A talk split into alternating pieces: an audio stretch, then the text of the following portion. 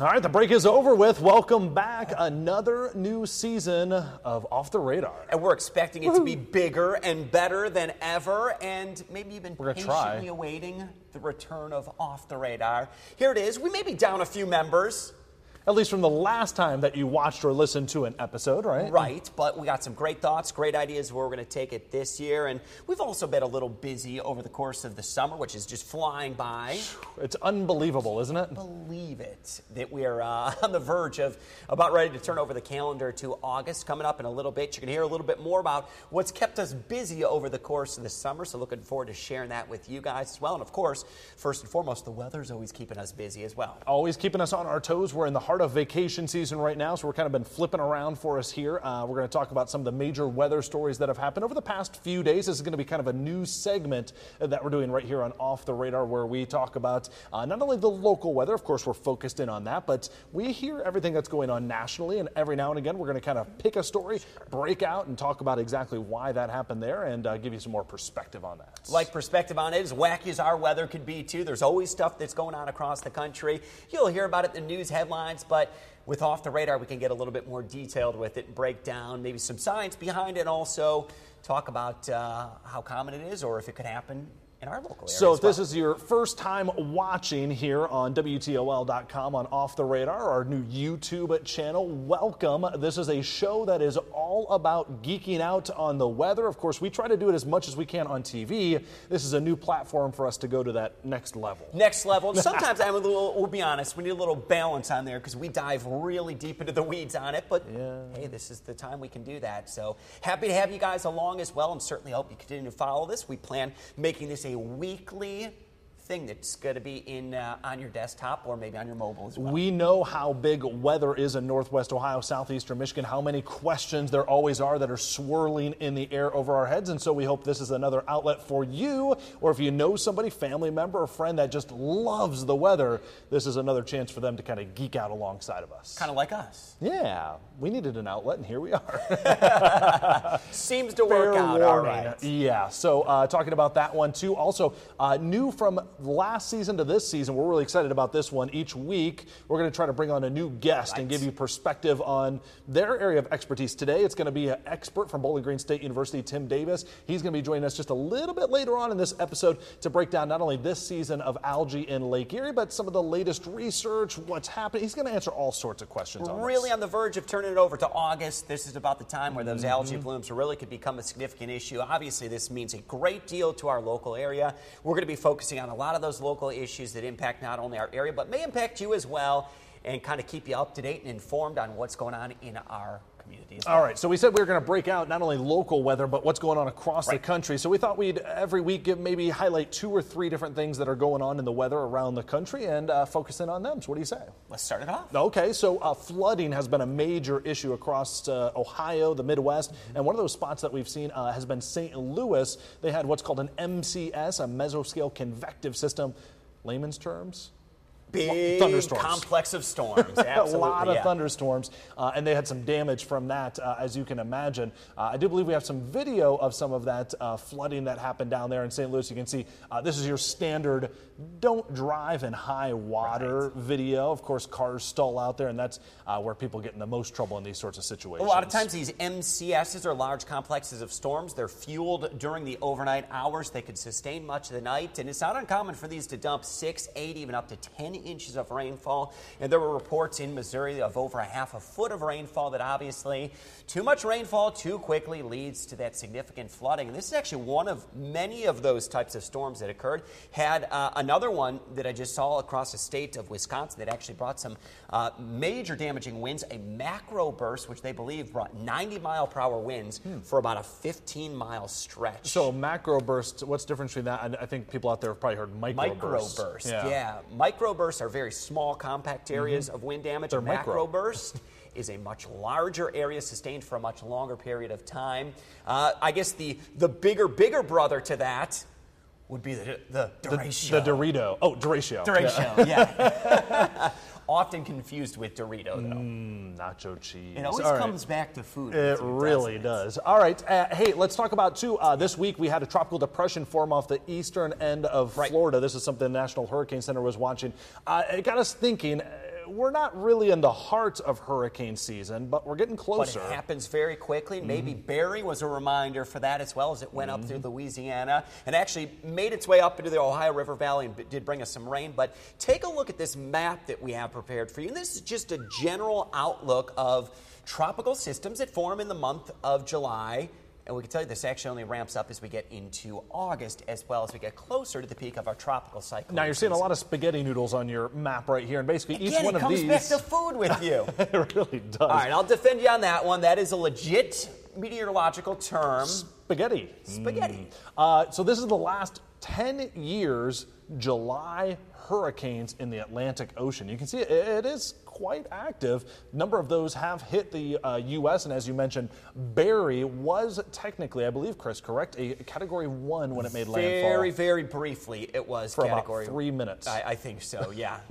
We'll see about that. But you may yeah. notice a few of those names on out there that do stand on out. Uh, Irma and Matthew, yeah. some of the more recent ones and notable ones that do stand out on that list. All right, so uh, that leads us to our number one weather, uh, I don't know if you want to call it weather event that has happened across the country. This one happened just yesterday, which would have been Tuesday. And what's amazing about this one is it was a tornado, uh, but it was in Massachusetts and it was in the morning. That's not a combination no. that happens very often. It's not, it? especially geographically for that area as well. Uh, it was really kind of uh, interesting to watch the science behind this one, though, as it was hitting in real time. Uh, it did hit Cape Cod. Maybe people vacationed on out Check there. out this video right yeah, here. Watch this. This is the best video you're going to see of the day. Watch the roof. Woo! Woof. And the person keeps off. recording. I don't know how they keep uh, recording. Frightening, right? Just as those max winds were coming through. Uh, the National Weather Service was actually able to confirm this tornado almost instantly. Now, you may ask, well, how were they able to do that one? Because usually it typically takes storm survey crews to mm-hmm. head on out mm-hmm. there to survey the damage. They were able to determine that this was immediately a tornado by using Doppler radar, and specifically, they detected what was a debris, a tornado debris signature on radar, and direct um, conf- confirmation from the National Weather Service office as this was happening real time said, We have a confirmed tornado. Crews are already going to be en route to survey the damage to determine the magnitude of that tornado. So, very cool how science has kind of advanced things where we're able to detect and confirm tornadoes just based on scientific data. Now. I want to get back to that tornado debris signature in just a second. First, I believe we have a sound bite from somebody over here in Massachusetts as well. A hard time getting back here because in whole trees were blocking roads and power lines down. So that's an area that has a lot of older trees and it's neighborhoods that are, are kind of a little bit smaller as far as the roadways go, so easily blocked there. Uh, it gives it credence to what you were talking about just a oh, moment ago, Chris. Uh, tornado debris signature. Woof. That would be an example of something that would be lofted up in the air by a tornado, correct? look at the exact video that you saw right there. So, tornado comes through, it blows the roof off. That is going to mm-hmm. loft insulation, parts of roof, shingles, maybe even two by fours up into the atmosphere where radar can actually detect them. And radar can determine those are unusual sized particles, and uh, obviously the trajectory or you know the pattern of that shows it very clearly as a signature on radar. So uh, scientists and meteorologists are able to detect and determine based on foreign objects that get lofted up into a tornado that it is unusual. So basically, radar has become so advanced now, it not only says, yes, it's raining or it's raining hard, it can tell us, is that actually a raindrop or is that a hail drop? Is that insects, or, or is that something totally different? And if it's something totally different, that typically means the things you were just talking about pieces of buildings, yeah. trees, other things like that. Uh, and that's not just specific to their radar over there in Massachusetts, that's all National Weather Service radars now has the ability uh, to detect that. And we can do that right here too as well, analyze and interpret that data. So if there's ever a storm such as that one, we'd be able to do that right here during our tornado coverage as well. By the way, the crews did go out and survey that one. Winds up to 110 miles per hour is pretty strong EF1 tornado. All right, EF1, amazing. EF1 can do that sort of damage. Gets that roof going up. Winds just smack it, acts like a sail. Um, okay, so major story every single summer. Can you believe five years since the Toledo water crisis? That uh, seem seems like. like. it was just a summer or two ago, no doubt about that. So we've been uh, keeping up with the very latest. Of course, that's our commitment to you out there to see not only what the current conditions are on Lake Erie, but some of the latest research that's been going on as well. And is there a potential end in sight to these uh, uh, algae blooms every single summer, it feels like right now. So uh, we're going to be back in just a moment. We're going to have an expert on that algae in Lake Erie, and we're going to get to answer some of those questions.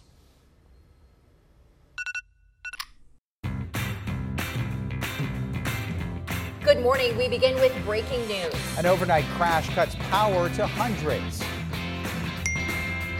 It's a rainy start to your day, and that will continue into the afternoon. A crash on 75 northbound has traffic detoured to Alexis Road. Amazing food, fun, and games this weekend. Welcome back to Off the Radar. We said we are going to be doing something new this year or this season on Off the Radar, and that is to bring live guests onto the show here. And we're very excited. First one, Tim Davis, Associate Professor of Biological Services at Bowling Green State University. Uh, welcome to the show. Thank you. Thanks for having me. It's great to be here. This is exciting. You're number one. What do you think?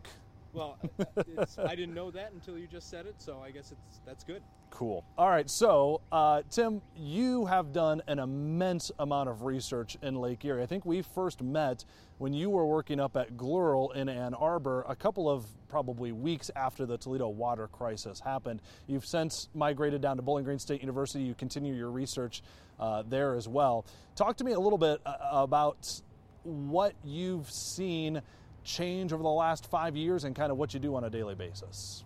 Sure. So, uh, well, what I do on a daily basis changes from day to day, Yeah. which is great because that's one of the things I really enjoy. You're not stuck in a classroom every day or in a, No, in a setting like that. Especially not in summer. You know, we have a lot of students that are out on the lake doing uh, doing research, um, not just in Lake Erie, but throughout the state of Ohio. So, uh, you know, we always talk about um, this this kind of raging forest fire in front of us, and we have a little can of water, and I just put out the parts of the fire that are closest to burning my feet.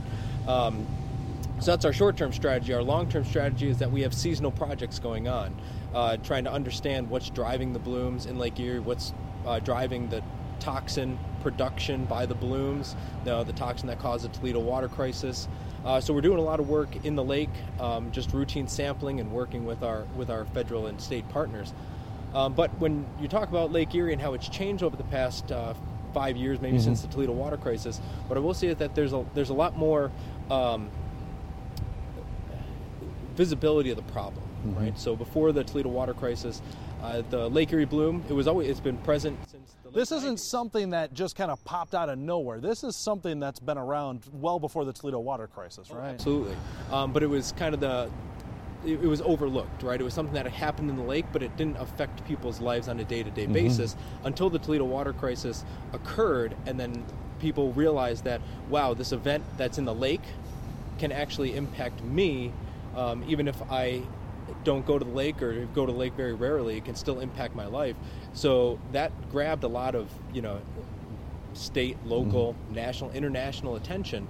So now we're seeing a lot more focus on understanding the bloom, a lot more focus on outreach. Um, so the work that you do, um, and a lot of our other partners uh, do in terms of just trying to take the work that's going on at BGSU and our partners, uh, and conveying it in a way that's easily accessible uh, for the general public, so that they really understand what is driving the blooms. Because the blooms are a problem, but they're not the problem, right? They're the visual symptoms of, you know, a watershed that, you know, has that's unhealthy. Talk to me about some of the conundrums you go through almost on a daily basis with this because as I've dove into this algae issue over the last five years or so, I've described it, you said a wildfire. I describe it almost as a spider web, where if you go on one path, there's about 10 issues that seem to spiral off of that as well. What are some of the big issues that kind of just keep perpetuating themselves that, that you've, you've noticed or run into that make this such a hard issue to kind of really get on top of? Sure. So uh, that's a great question because each year Lake Erie gives us a natural experiment, right? There's a different bloom that forms. It starts in different places. You know, every time we think uh, we have a good handle on something, uh, you know, Lake Erie kind of throws us a curveball every now and again.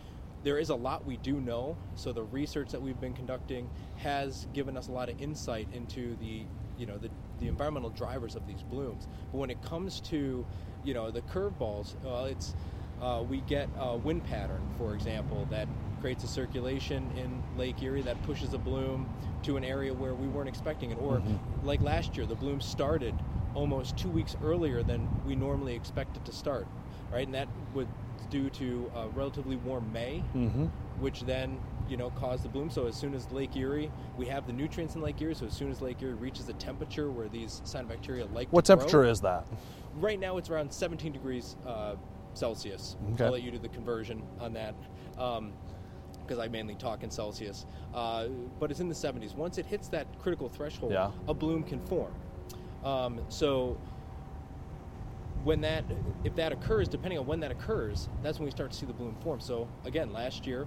Um, it started early, right? So we had to ramp up monitoring programs earlier than, than anticipated. Uh, in 2015, one of the, the largest bloom in recorded history, uh, there was so much rain in the late season that the bloom actually started out near the Bass Islands, right, and and worked its way westward, where typically it starts out like it is this year along the Michigan uh, coast and, and Maumee Bay, and then kind of expands eastwards towards the islands Right. as it develops. So every year there's something different, but there are some consistencies, and the the year-to-year monitoring that we do, the long-term monitoring um, that's occurring in the lake, allows us to look at these differences so we can see similarities between years, the differences between years, and that allows us to understand the long-term drivers and the seasonal changes throughout the bloom, which most of the time those are those are pretty typical. The bloom starts out, you know, very toxic early in the season, um, tends to be less toxic late in the season. Although the scums that form that form that green paint are always dangerous. So we can see some patterns, but again, Lake Erie is big, it's dynamic, and these blooms therefore are dynamic. So we can't ever take anything for granted. Talk to me about.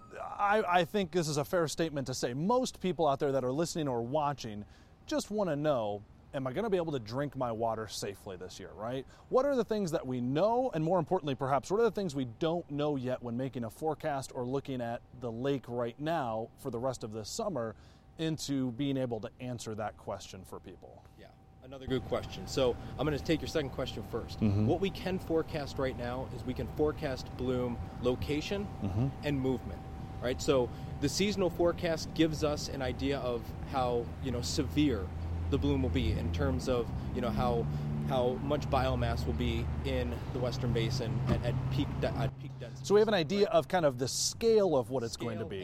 short-term movements so we can the the uh, the Lake Erie uh, harmful algal bloom Mm-hmm. uh, bulletin gives us a short-term understanding of okay the bloom is here and in the next five days it's projected to move So for water treatment plants, for charter boat Yes. captains, for anybody that has an interest out on the water, that gives them the ability to look at in the short term where it's headed. where it is and also where it is in the water column. So is it, if it's at the surface, it's a recreational issue. If it's being mixed down to depth where the water intakes are, then it becomes more of an intake uh, drinking water issue.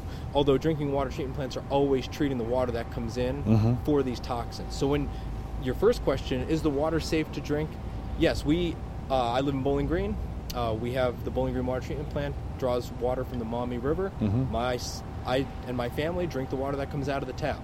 Um, we have to remember that we've had a couple of incidences, right? So the Toledo water crisis in 2014 and the uh, 2013 Carroll Township incident, which was a smaller scale, but same concept where toxins made it through the drinking water treatment process.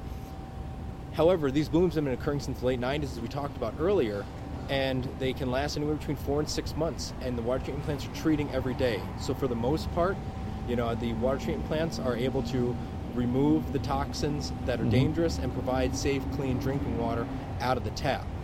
Um, when these incidences occur, you know, public trust gets eroded, right? Because we Sure. want- you know, and, and that's Everybody gets a little suspicious then. Yeah, sure. But you know, since then, you know, there are uh, regulations that the water treatment plants have to abide by in terms Mm-hmm. of testing for the toxins. They test throughout the treatment plant. They test the finished water before it gets distributed, Mm-hmm. And they are putting in place and they are making active upgrades to a lot of the treatment plants, especially plants like Toledo, to help ensure that clean drinking water is continued to be provided. All right, I'd like to pivot a little bit here, Tim. Uh, th- this is one of those events, I think about the Toledo water crisis and the years that have followed, that there's a lot of kids that are out there that are just starting to form opinions on different professions and different things they might want to do with their lives. I can imagine this being a pivotal moment for some kids in the Toledo area in Northwest Ohio that sit there and say, you know, I've never really thought about Lake Erie and the health of Lake Erie and that sort of thing. Walk me through how did you get to the position where you are today? Was it you saw green scum one day and you thought, wow, that looks pretty fun? How, how did you get here? And, and what would you say to the kids that might be out there watching? Like, how do you get to, to where you might be? Sure, that's a great question. Well, uh, like a lot of people that live on the Great Lakes, I spent. Um, I grew up on New York, but I spent most of my summers on the shores of Lake Michigan. So I always took them for granted, right? They were there, you know, especially Sure. Lake Michigan. There just there's a lot of water, um, and I was always fascinated. I went from living on the coast of the Atlantic Ocean to Michigan, um, so I was always fascinated with aquatic uh, biology and marine biology. And I always said to myself, well, I'm never going to study anything that I have to look under a microscope to see.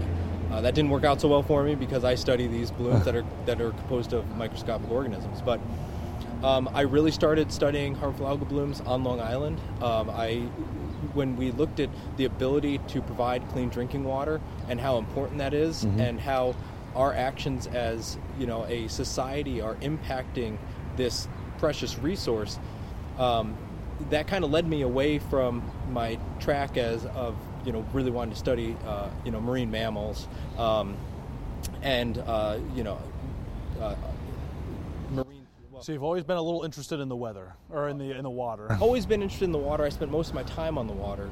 Uh, but when we started to look at the impacts we were having on the water, these harmful algal blooms were a direct impact of our um, actions in the watershed and on the Sure, land. the way we live. I wanted to, you know, focus my career on well, how do we provide clean drinking water? Um, how do we clean up these lakes so that we can continue to recreate on them the way I did when I was when I was a kid? And, and for the most part, there are a lot of places in the Great Lakes, even Lake Erie, um, where you can do that safely. And it's it's these are these are a world class resource. But when you're seeing these events occur, uh, obviously, it means that you know these lakes are unhealthy, and I wanted to dedicate my career to helping clean up these lakes because they are great lakes. They they are a unique resource that we have as a region, and you know seeing the degradation that was occurring, not just from water quality issues, but invasive species um, and other issues that we're seeing throughout the Great Lakes. To me, you know these global globally important resources are something that I couldn't overlook, and just wanted to focus my career on helping to improve. You love what you do, don't you? Uh, every day, mostly every day. It shows. Yes. So some great knowledge there, Tim. We appreciate you coming up here and spending some time with us. Time with us on Off the Radar. First guest for Off the Radar. All right. Put that feather in your cap. You I can will. put that up on the wall of fame or something Can for you. go up from here, right? Tim, thank you very much. And for all of you, we've got more Off the Radar coming up right after this.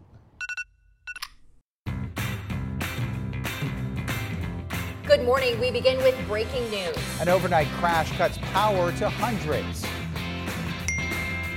It's a rainy start to your day, and that will continue into the afternoon.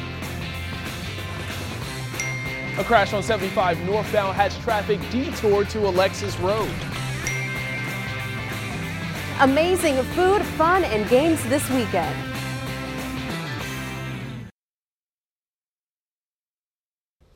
All right, welcome back in. Uh, just uh, welcome back in. Just fascinating to, uh, to kind of hear about uh, everything going on with the lake. Yeah, it, uh, certainly solutions. We're hopeful for that, and we hope to work to that. And as uh, you said before, too, as well, it's a commitment that we're going to do to work toward that, and of course, keep up to date with the latest. As we've been saying, this has been a very busy summer. We've had a lot of weather going on. Can we catch a breath yet?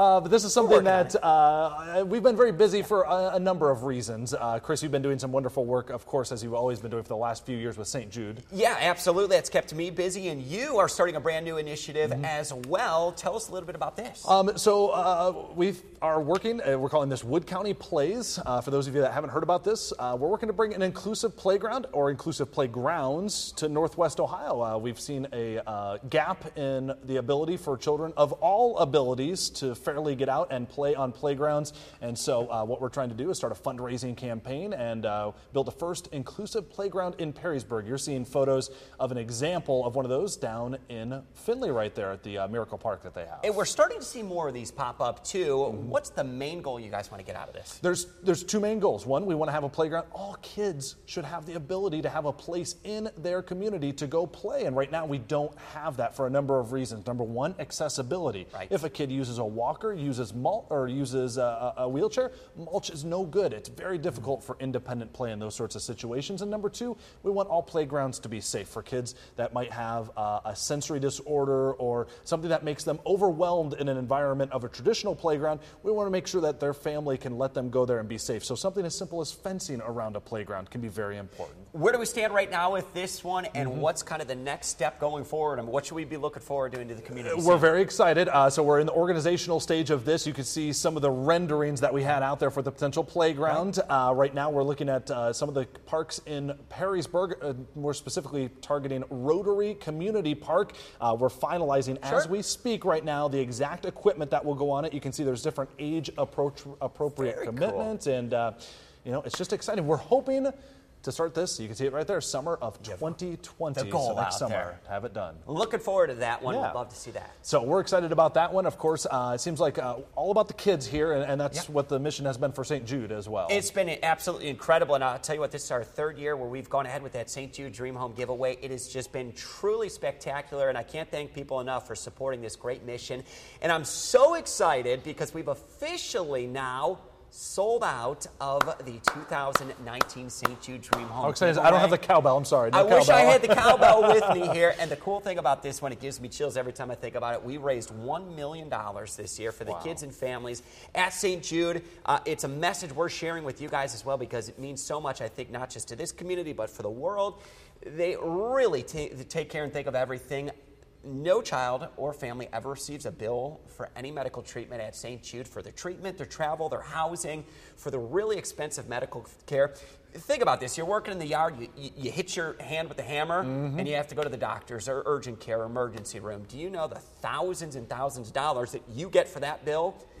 Think of how expensive it is when you're battling cancer. And these kids and families never receive a bill for a dime of that treatment. It's truly amazing. and never have to worry about receiving a bill for that. And that takes a lot off these families. It does, and for 60 years, that's the commitment that Danny Thomas uh, started out with, and it continues to uh, this day today. So, this St. Jude Dream Home back in our community, supporting that mission that Danny Thomas started so many decades ago. And so exciting to say, August 15th.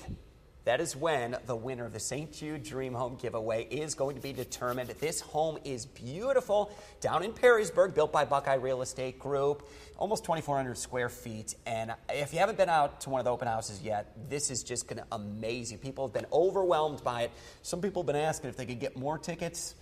Sorry, not this year. Sold on Sold out. All been reserved, So, right? Have. So the, with that fact, the, the winning ticket has been sold. Question is, is it yours? Do you That's a have fun thought, isn't it? It is a fun thought for somebody out there. It's going to be life changing for them, somebody in this community, but also for the kids. If you're sitting at home with one of those tickets, put it in a very safe place. Yes, make sure that it's sitting there for you. Looking forward to calling your name if you have a ticket on August 15th. All right, so for people that, of course, want to learn more information about St. Jude, you can go online uh, and get that information and more about the house and the other prizes that are going to be out there. Uh, and failed to mention as well, WCPlays.org. That's where you can find out more information on our inclusive playground project. So if you want to learn more about that, I would encourage you to go over there. So just some of the things that have been keeping us very busy here on Off the Radar. We'll keep you connected. No doubt about that one. So this has been a really good first episode. What do you think? Shake it off a little of the rust, but I think we're back at it, right? Yeah, Ready so to go. looking forward to what's going to be another successful season here on Off the Radar. Next week, we're going to bring in some more members for our team. How about we introduce you to our newest member of the First Alert Weather team? You're going to have to wait, though, till next week. Might put somebody on the hot seat. All right, for now, that's the latest episode here on Off the Radar. Hope you have a great rest of your week. Have a good one.